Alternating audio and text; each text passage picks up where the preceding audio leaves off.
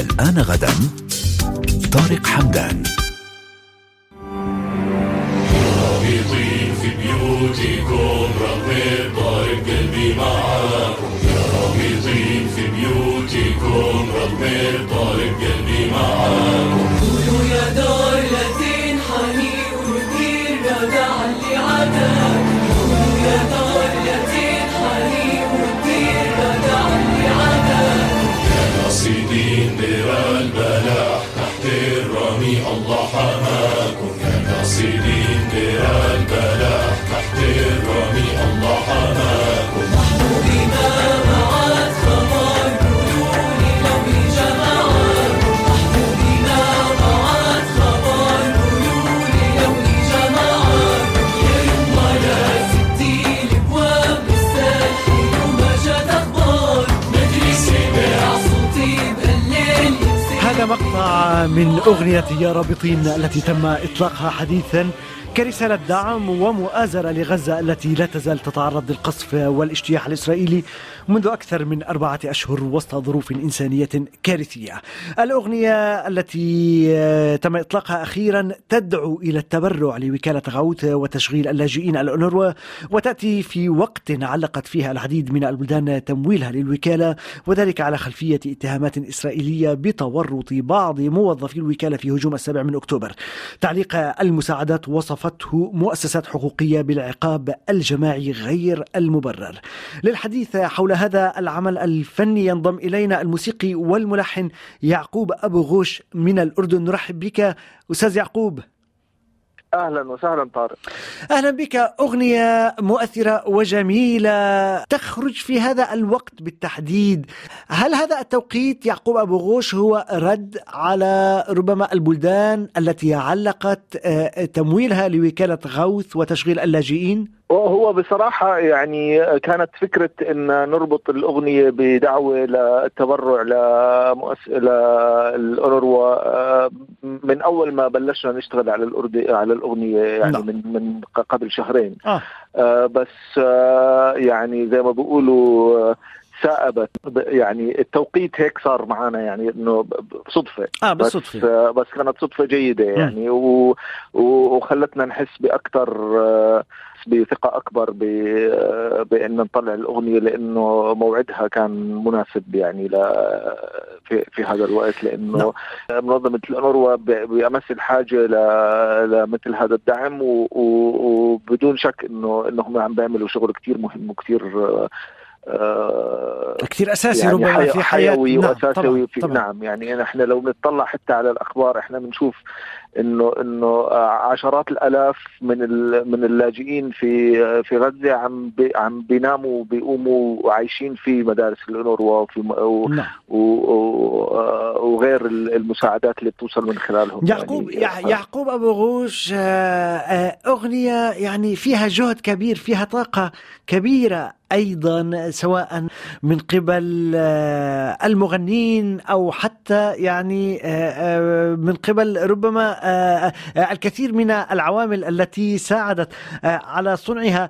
خبرنا، هل خرجت هذه الأغنية بجهود ربما فردية أم كان هناك جهات داعمة ساعدت في إطلاق هذه الأغنية؟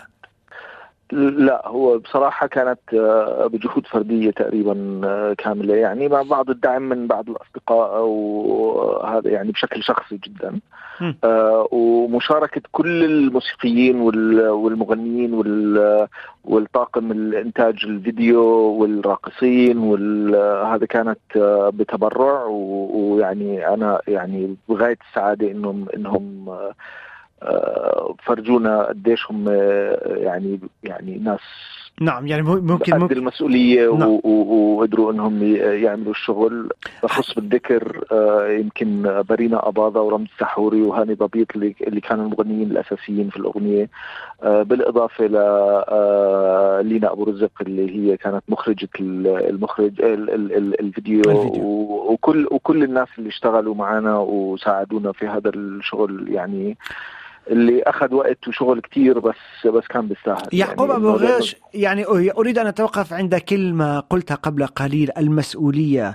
إلى أي مدى يمكن للفنان أن يلعب دور في أوقات الأزمات الإنسانية، سواء كانت حروب أو غيرها؟ هل ممكن فعلا للفن أن يصنع فرقا في الأوقات الصعبة؟ يعني الفن له أهمية في كل الأوقات، أنا من وجهة نظري، والمسؤولية هاي موجودة على كل إنسان في وخصوصا في مجاله وبقدرته على الإنتاج.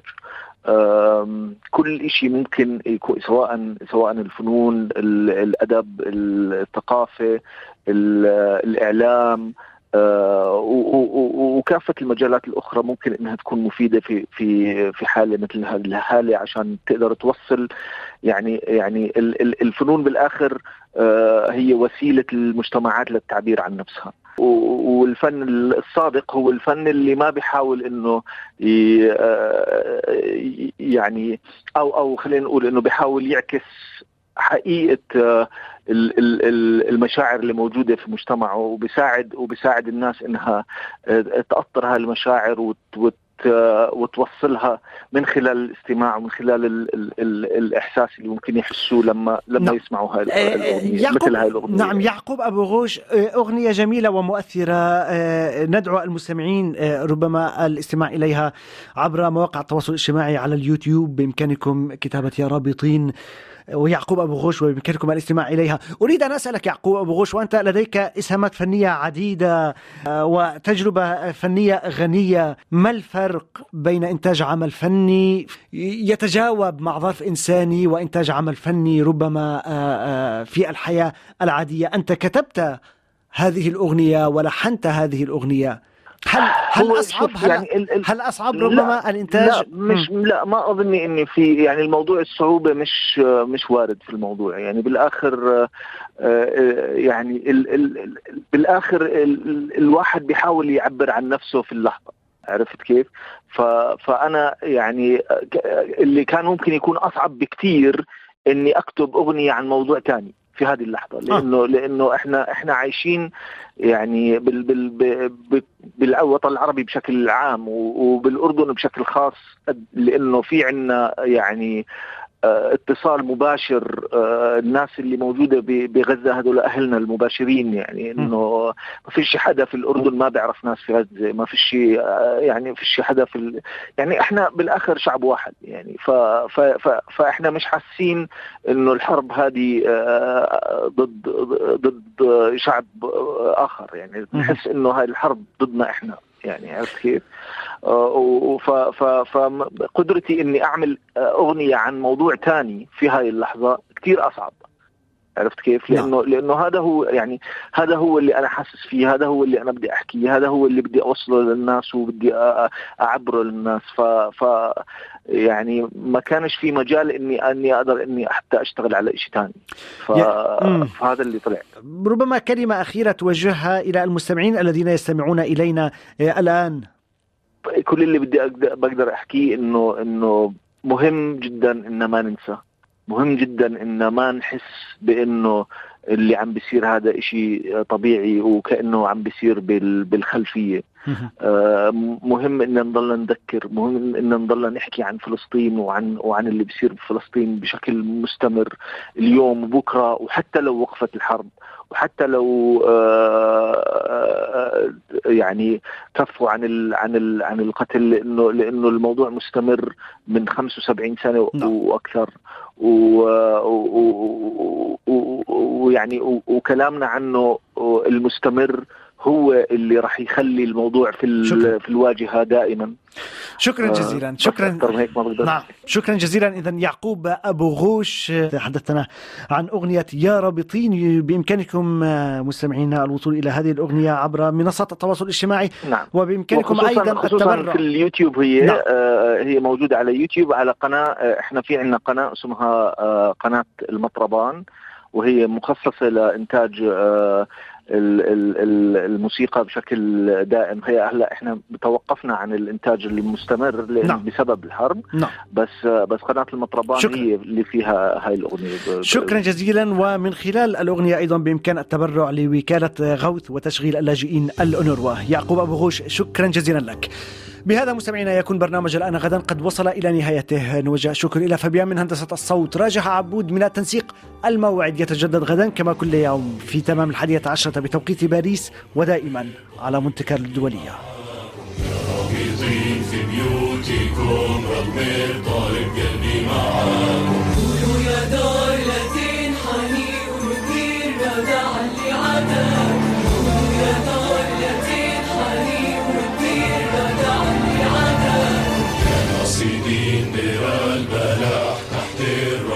الله حماكم يا ناصرين در البلاء تحت الرمي، الله حماكم. نحن بما معاد خبر بدون لو جماعات، نحن بما معاد خبر بدون لو جماعات. يا يوم يا ستي الابواب للسلح يوم جات اخبار، نجري سباع صوتي بهالليل يمسكني بيقلو عذار.